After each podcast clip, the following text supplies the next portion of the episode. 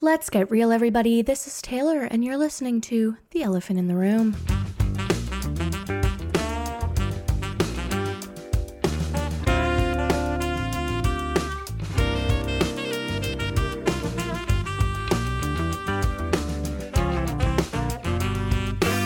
Hey, hi, hello. How the heck is everybody doing?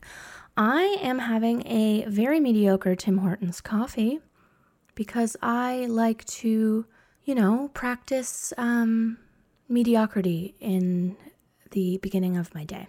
I think it really sets me up for, uh, it can't go anywhere but up from here, you know? It tastes burnt. That's the best way to describe it. It tastes burnt, but I keep coming back and I want that studied.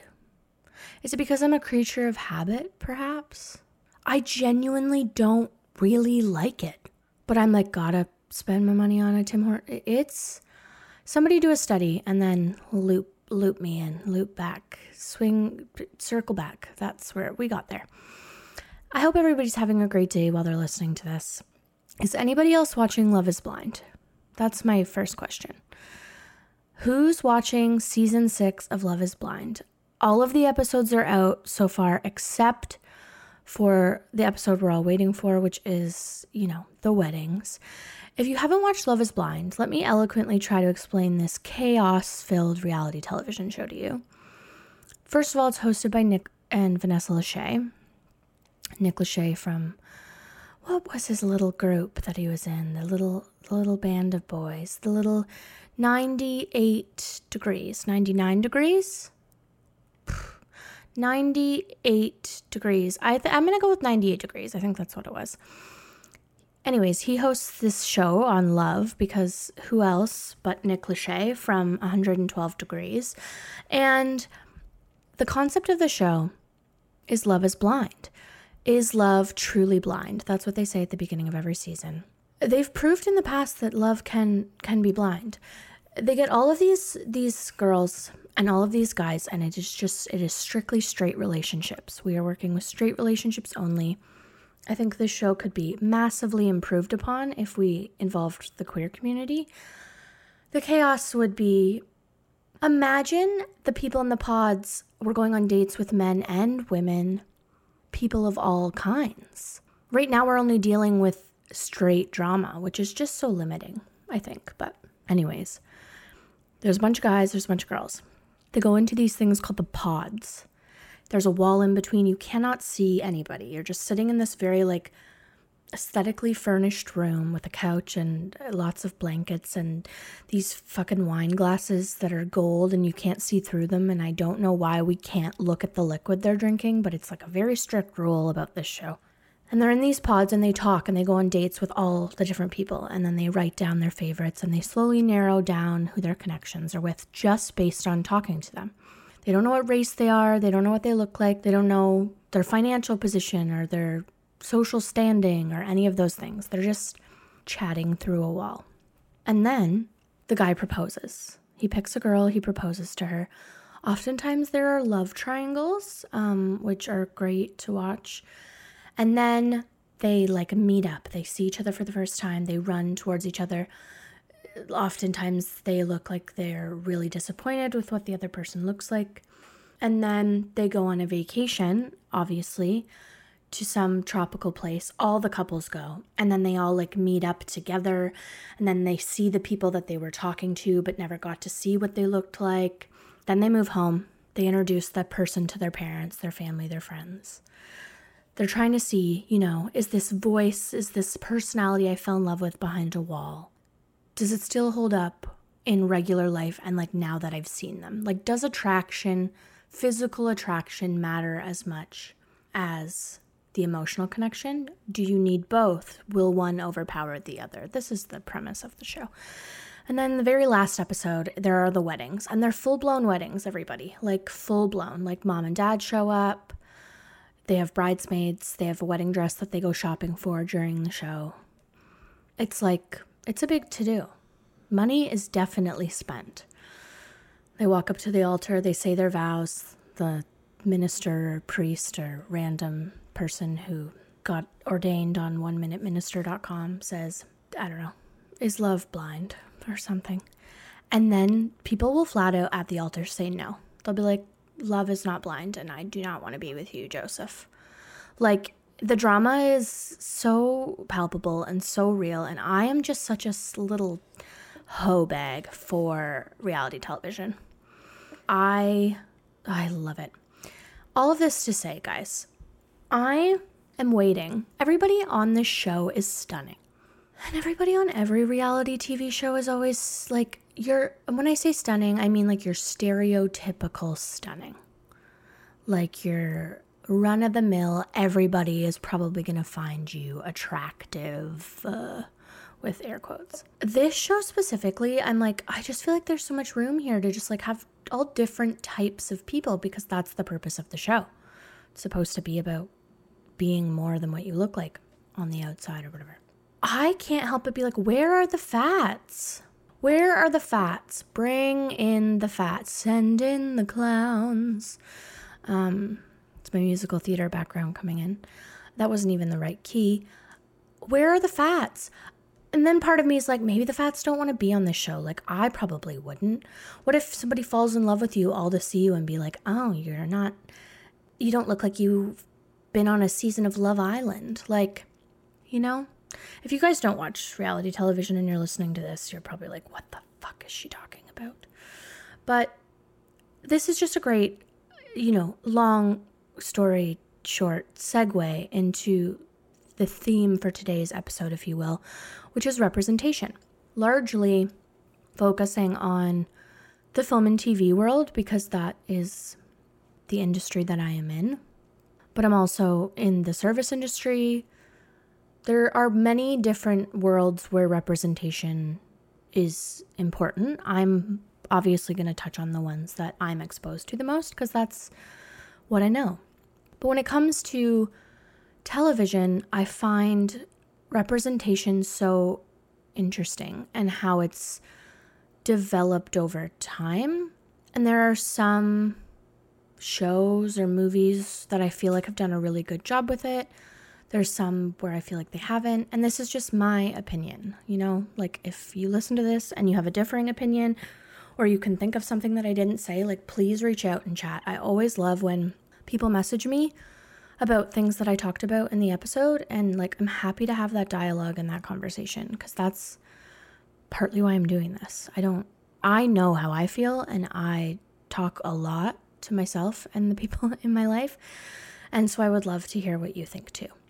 But to start that off, reality shows, there is such a lack of other types of people it is very much like a one note, like this is what we're selling and we're not selling anything else.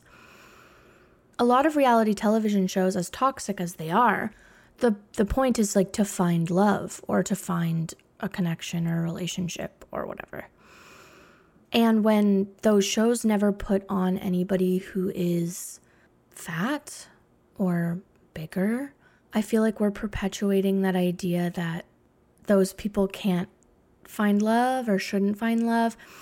Part of part of what I feel like the lack of representation in the film and TV specifically because film and TV reaches so many people. Film and TV leaves so many impressions on people and that content that we're intaking like formulates the way that we see the world and the way that stories are told to us and like shapes how we think and feel even if we don't really notice it it's like when you're on social media, like, and you know, you've been doom scrolling for two hours and you're like, why do I feel like shit? It's because the stuff that you're intaking matters. It, it affects you on a conscious level and a subconscious level. And so, you know, when when we're intaking film and television and we never see ourselves reflected in it or or the only time we do see ourselves it's negative or it's not the types of stories that are being told for everybody else, it can be really harmful and impactful in a negative way. So, on reality shows, when they aren't putting, you know, bigger bodied people into these scenarios, we're perpetuating this idea that those people can't find love or or sh- or you know shouldn't be loved or this isn't the type of love story we want to tell which is just very one noted and i'm like i i have no problem with love island continuously staying to be tiny you know conventionally attractive model type looking people if that's what they want to do. It's the fact that like no reality shows are branching out on this. We've just we've been there and we've done it. We've seen conventionally hot people fall in love on reality television shows forever. So like let's try something else? I don't know. I think my biggest issue with representation as a bigger body and as somebody who wants to work in film and television is often the way that love stories or sex or relationships are told for fat people because there is this certain level of dehumanization that happens with fat bodies in the world in general. And when you aren't telling like real, raw, successful, thriving, not thriving love stories of fat people, you're leaving out a whole section of people who already feel like they're living in a world where it can be hard to love themselves and hard to find love, whether that's their own barriers or barriers that have been created. And I think that that's true for anybody. I'm speaking from a fat body. And there are so many, you know, the film and TV industry has changed a lot. Okay. It's not what it used to be per se. But one of my favorite examples is Fat Amy in Pitch Perfect. I feel like when Pitch Perfect came out, they were like, we're going to call out the elephant in the room.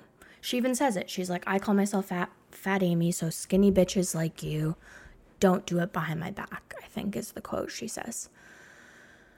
And I really believe in holding two truths at one time. I think that's going to come up a lot in this episode. I think that that's just like part of being a human and like seeing multiple perspectives is trying to hold two truths at once.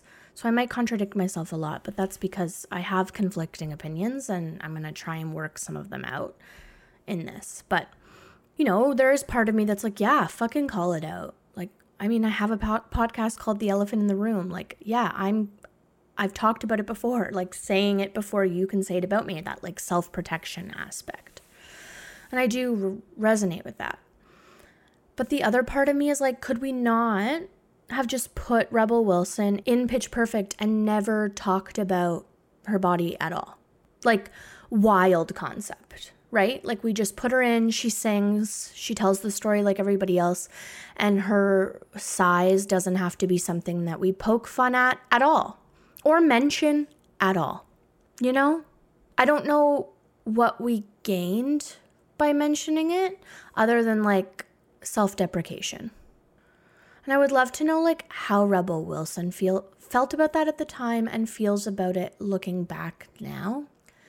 Because I think for so long fat people have been the butt of the joke.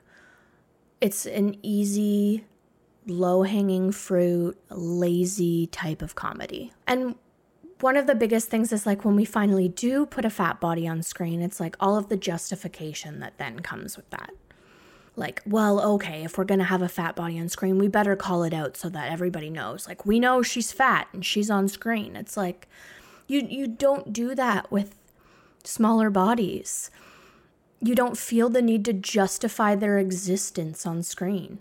I was filmed a TV show, and I can't remember if I mentioned this already. But I filmed a TV show, and in the original script, um, I was accused. My character was accused of uh, stealing a bunch of money, and there was a scene where I had a locker, and the detective comes to my locker with me, and when and I'm hiding stuff in my locker, and he asks me to open my locker, and when I open my locker, a bunch of food I had stolen f- falls out onto the floor. And when they were looking for this role, they asked for a plus size person. Like in the breakdown, when they were looking for the character, they wanted it to be a plus size person. The only thing, and I don't know if they just were like, we want more plus size bodies on screen. And if that's the case, then great. But I remember reading it and being like, ah, here's the justification. If I'm going to be on screen, then a bunch of chicken and hamburgers must fall out of my locker to make everybody comfortable with, oh, okay, well, there. She's like, I was just like, shit, in my head, I wanted to like go up to the director and be like, should I just be gnawing on a piece of chicken in the corner like a rabid dog? Like, it just was so crazy to me and it really didn't sit well with me. I was like, I feel like a bunch of food falling out of my locker and you asking for a plus size person. It wasn't some like big drama where we were telling a story about like, I don't know, overeating or like binge eating. I, there was no other context where we spoke about that. And I was like, this is perpetuating a narrative that if a fat body is going to be on screen, like, there, they must be having a ton of food around them or you know like I, I really didn't love it. And i remember i said something at my wardrobe fitting. And i don't know if the wardrobe said something to the writers or if the writers just kind of came to it on their own but they ended up changing it. They ended up having um, merchandise fall out of my locker that i had stole. And i was like yeah like we're telling the exact same story. Like there there was nothing there was no further weight pun intended behind the food falling out of my locker other than like that's the first thing that came to people's minds because we when we think fat we think food. And i'm like this is so lazy. Like get more creative than this. But it's that justification piece that really fucking bothers me because that isn't happening for smaller bodies a prime example of why representation is so important in general is the girl who played the Little Mermaid recently, the black woman. And like, of course, people got outraged about that because people love to get their fucking knickers in a knot. But like, all of the videos of those young black girls seeing a Disney princess that looked like them, like, this is such a big conversation. The Barbie movie, like, black girls finally getting to see like a black Barbie or there's a girl with Down syndrome who sees a Down syndrome Barbie. Like, being able to see yourself positively reflected in society, in the culture and media and entertainment and all of that stuff that you take in. When you limit that, the, the, the group that is already feeling so isolated feels even more isolated. There haven't been very many times I have watched a movie or a TV show where a fat person has fallen in love and I've really respected and resonated and appreciated the story that was being told. And it's 2024. And that's like, and I will say, I've never watched Shrill. If anybody has watched Shrill, slide into my DMs because I have heard a lot of really good things about Shrill. It's with Aidy Bryant, it's a TV show. You know, like Amy Schumer came out in Trainwreck and I Feel Pretty. And I think, if I can remember correctly, in Trainwreck, she doesn't really talk about her body at all. I Maybe I meant I Feel Pretty. Again, that movie has a lot of largely good messages. You know, like, is Amy Schumer the typical Hollywood body type? No, she's not. She's most certainly not a fat body either. And the movie is funny, and I like comedy, and I like self deprecating comedy and I like comedy that pushes boundaries. But the two truths at once part of me is like, we did so much calling out the elephant in the room and that. And I do think some of that was needed. And the moral of the story being, you know, she was pretty all along. But that's the story we told. Like, Trainwreck is really great in the sense that she's just like an average sized human being hooking up with people all the time, and telling the story that smaller bodied people have been telling on screen forever that are hilarious, great, relatable stories. But finally, somebody with Amy Schumer's body type got to see themselves in that and got to see people love the movie and then therefore feel like they were included in the story. I hope some of this is making sense. This is such a this is a topic that I'm very passionate about and has a lot of nuance to it. And I'm sure I'll not get all my points across or I'll forget to say certain things. And I'm very, I'm somebody who jumps around from thought to thought. But which is probably just what human beings do when they speak. Um, but yeah, I just feel like I Kat's character in Euphoria. I do really like what they did with that. Like largely I do like that story that was told. But we did spend a lot, I just rewatched it recently. We did spend a lot of time in the first three episodes talking about the fact that she was the fat girl. And like, yes, she overcame that and like became this like sexy dominatrix, like confident girl.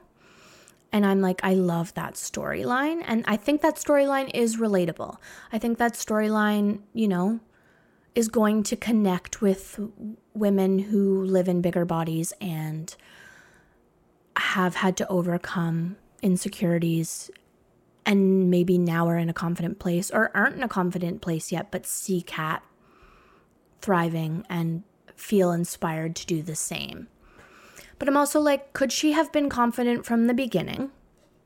And could her conflict have been something else? Why does her conflict have to be about her being fat? Because she's fat, you know? Sydney Sweeney's conflict isn't the fact that she has a perfect, in quotations, body. I mean, they do touch on the fact that, you know, her growing up with her sister and stuff, how she always has been like beautiful and how there's more to her than being beautiful. And so I guess in a way, that is like part of her conflict. And I don't want to discount the struggles that other body types have. My point is, why did we ever have to talk about the fact that Kat was the biggest of her friend group? I just think if we're a little more creative and we stop relying on the crutch of like using the fact that somebody's fat as a part of the story, it would be nice. I, I I think that we should also tell stories that include talking about people being fat. I would just love to see a couple stories where we don't talk about it at all, where all of their conflict is just human conflict and we never have to address the elephant in the room, if you will. And I have a really hard time, and I think that I have really high expectations. and I have very clear ideas of the stories that I want to tell as an actor and then you know when i read a script and i get really excited it's motivating. And i think now is the best time it's ever been for that. So i'm very grateful that i'm in the industry now than you know 10 15 years ago. But i just feel like we have so far to go with that. And like i remember being a kid and a tide commercial coming out with two men like doing laundry together at home and like being like touchy feely and like you know, it, it was a commercial about two gay men doing laundry at home. But it was the first time, really, that I had seen a commercial about gay men doing laundry. Gay men are doing laundry, you know? Gay men are washing. Hold on to your bootstraps because I'm here to tell you gay men are also washing their clothes, okay? I know, jaws are dropping. Of course, gay men are washing their clothes. Have you ever have you ever smelled a gay man who doesn't smell like fresh laundry? Like they're they're the the cleanest, most lovely smelling group out there. But it was this huge thing because that wasn't being shown on television all the time. If if we grew up in a world where every commercial or you know, not every commercial, but 60% of commercials were gay people doing their laundry instead of, you know, straight couples doing their laundry. Would we all grow up thinking the way we do? And I don't mean me or maybe you, but the way, like, would homophobia be as prevalent if it was just ingrained in the stuff we intake from the time we were born? If black women were fucking Disney princesses, if fat women were Disney prin- like if we grew up in a world where we were just taking all types of people and putting them all over the place and that was the stuff we were always intaking, would there be so much self-hate and prejudice and I feel like right now I need to be like standing on a podium. I feel like I'm like preaching. But I, I think that's the whole point of representation is that if we can get a good enough handle on it and we can cover as many bases as we possibly can, then I truly do, maybe very naively, I don't know, think that like it could really help us tackle larger issues because exposure to things is huge.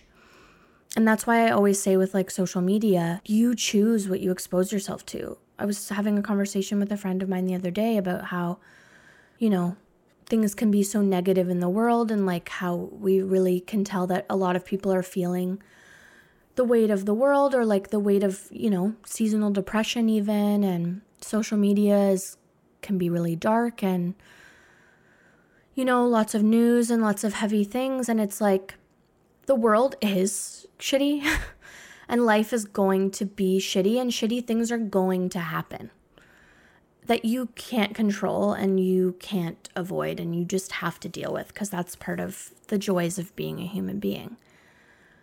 But social media is something like we really can control what we intake, whether that's like curating your feed to be something that you feel better reflects your life and your likes and your dislikes and whatever. Or whether that means like you're just not on it a ton anymore, or you choose your moments to go on it. Like when you feel like you're in a good headspace, you'll engage. When you feel like you're not, you won't. But it is one of the only things we can control. And I do think it has like a greater impact on our mental health and the way that we see the world. Would there be as much fat phobia in the world if there were fat people thriving and being successful and falling in love and telling stories and making us laugh and being complex on screen all the time? I don't think it's going to solve the problem entirely, but I think if we'd all grown up seeing more of that, that it would help for sure. I think art and entertainment have so much more of an impact than we're even aware. And like also shout out to like uh, Melissa McCarthy and Gilmore Girls is a perfect example of just like she's just she's just a woman who loves to cook and she falls in love and she has a best friend and she lives in a small town and we never once talk about her body. Is she the biggest person on the show? One of them. Yeah. We also never talk about Miss Patty's body. Like, those are just real, honest women living lives and telling stories, and we don't have to point out that they're not the same size as everybody else. And it's so refreshing. And that is a perfect example of the kinds of, I just feel like there needs to be more of that. Melissa McCarthy's character as Sookie in Gilmore Girls, her conflict isn't her body, you know? And in my dream world, if I ever get any sort of notoriety as an actor, I would love to sit down with her and ask her so many questions. She also has a fashion line. She wears like all her own stuff on the red carpet. I just would love to pick somebody's brain who's been in the spotlight in a bigger body and has told stories in a bigger body and just see what that was like for them over the years because I only know, you know, from watching and from trying to do that now. But I really look up to women like her just for the kinds of careers that they've had and the kinds of kind of career she's had and the stories she's got to tell and I would just love to know what that journey was like for her.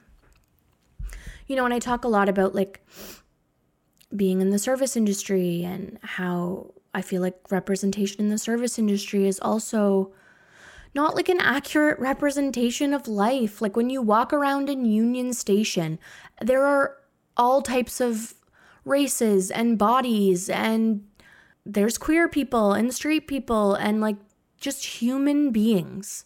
And I personally, like, yes, if you go out in the village, are a lot of your servers going to be gay? Probably, or like queer of some sort? Yes.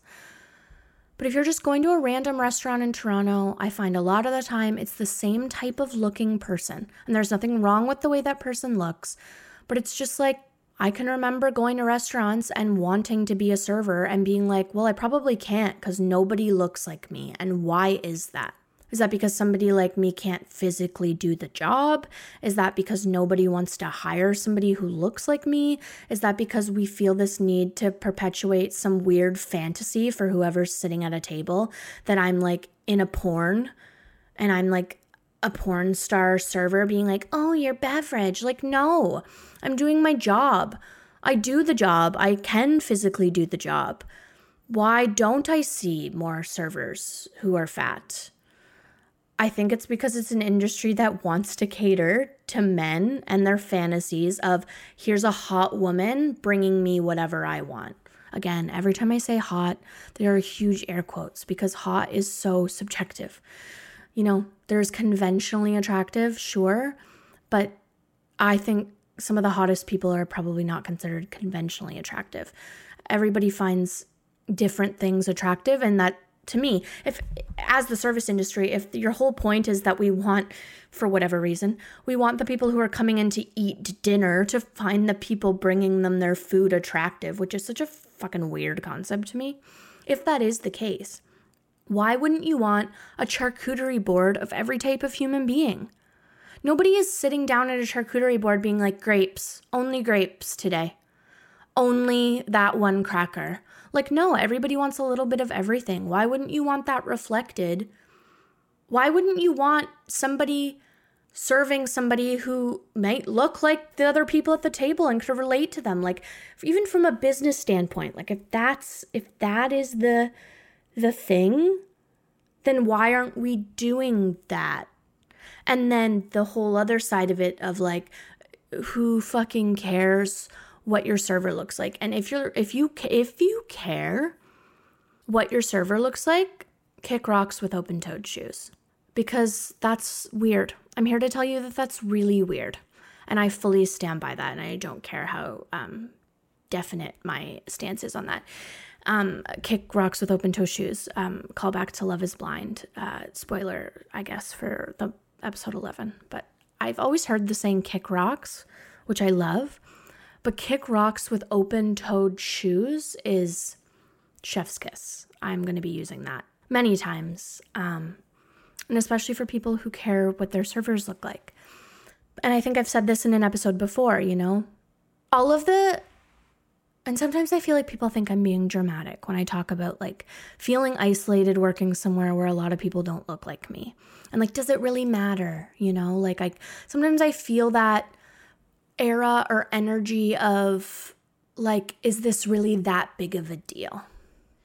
And I think it's really easy to think that when everybody looks like you, like when you're in a place of like privilege, kind of, when you're in the majority of people yeah of course you're going to wonder why nobody because you don't because you don't feel that way. So like it's not something that you're exposing yourself to. But when you are the only person yeah it is fucking isolating. It does fucking suck it doesn't feel great it feels like an uphill battle and i don't like walking uphill ever and so if me working at the place that i work for example makes one fat girl sitting in that restaurant feel like, "Oh my god, like I could work here." Like I I see a bit of myself in a place where I normally wouldn't. That is a win for me. Like that makes me feel full. Because I probably take on too much of the fight sometimes because I just I'm not afraid to want to change things or, and to make people feel uncomfortable and to challenge the way that people think and feel about fat phobia in general. And I just, there are people who won't have those conversations, and there are people who aren't at a place where they want, where they're ready to make people feel uncomfortable, and I am. So I'm going to do it, and I'm going to stand here proudly and firmly and continue to fucking do it because very rarely in life do we find something that, like, with our toes and our fingers and our whole fucking being, do we feel like this is something I stand behind, I believe in, I feel confident in, I am proud of, and I feel that way about this? So much so that I created a podcast. And so I will shout it from every rooftop. I will keep having these conversations if it means one person shifts a perspective or one person feels seen, to me, it feels worth it. I could have used this 10 years ago. So I'm going to do that now. I think that's a great time to wrap up today's episode. I don't even know if I said half the things that I wanted to say or if any of this made sense. if you're somebody who's listening to this and you've listened to every episode since episode one, you're a rock star. And you should slide into my DMs and say, kick rocks. If you've if you've if you're listening to this episode and you've listened to every single episode, I want you to DM me kick rocks so that I know that you're a true fan. And I uh, can send you the emoji that I think best encapsulates you. That's the exchange we're going to have. I just thought about this. If you've listened to every episode, DM me kick rocks and to thank you, I will send you an emoji that I feel best encapsulates you as a human being. If I don't know you that well, I'm going to just try and creep your Instagram profile and go from there. Love is blind style, you know? Thanks for listening, everybody. If you have something you feel passionate about, I encourage you to get out on that rooftop, yell to the people, make people feel uncomfortable, have challenging conversations. If we're gonna have to live through fucking 10 more shitty ass wintry Februaries, 10, many more than 10, then we might as well find something that we love, grab onto it with both hands. Mine are my love handles, and tell everybody to kick rocks with open toed shoes. Goodbye.